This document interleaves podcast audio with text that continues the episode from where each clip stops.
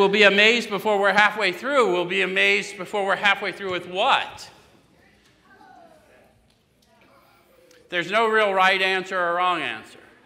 It may be through your first step experience, but it's a manner of living. It's not a workbook exercise. So as you grow in this thing, you'll realize that you're in all the steps all day long, depending on your level of awareness. Yes? Okay. So we're going to know a new freedom and a new happiness. We're going to know a new freedom and a new happiness. What's the word new mean? Unlike anything I've ever experienced before. So this isn't freedom from chemicals although that's unfamiliar to me. No one else was unfamiliar with freedom from chemicals? what did I ask for in three?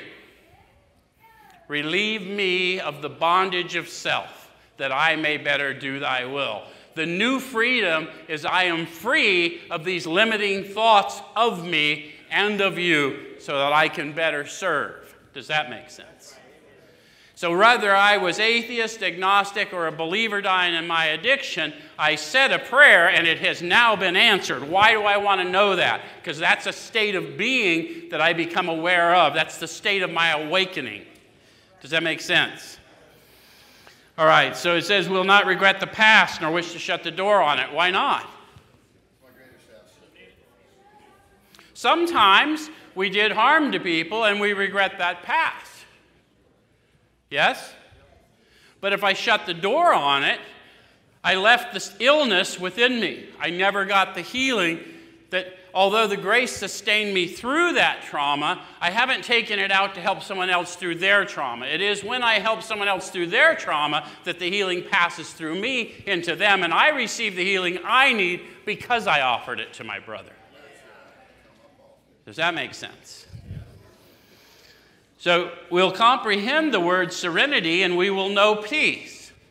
Comprehend and know. How does one comprehend serenity? If you look in the dictionary, at least a lot of dictionaries, and you look up the word serenity, it will say, see serene. In other words, no one's going to explain it to you if you've experienced it no explanation necessary.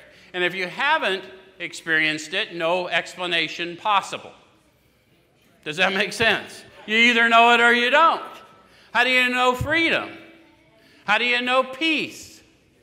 Because when you know, you know.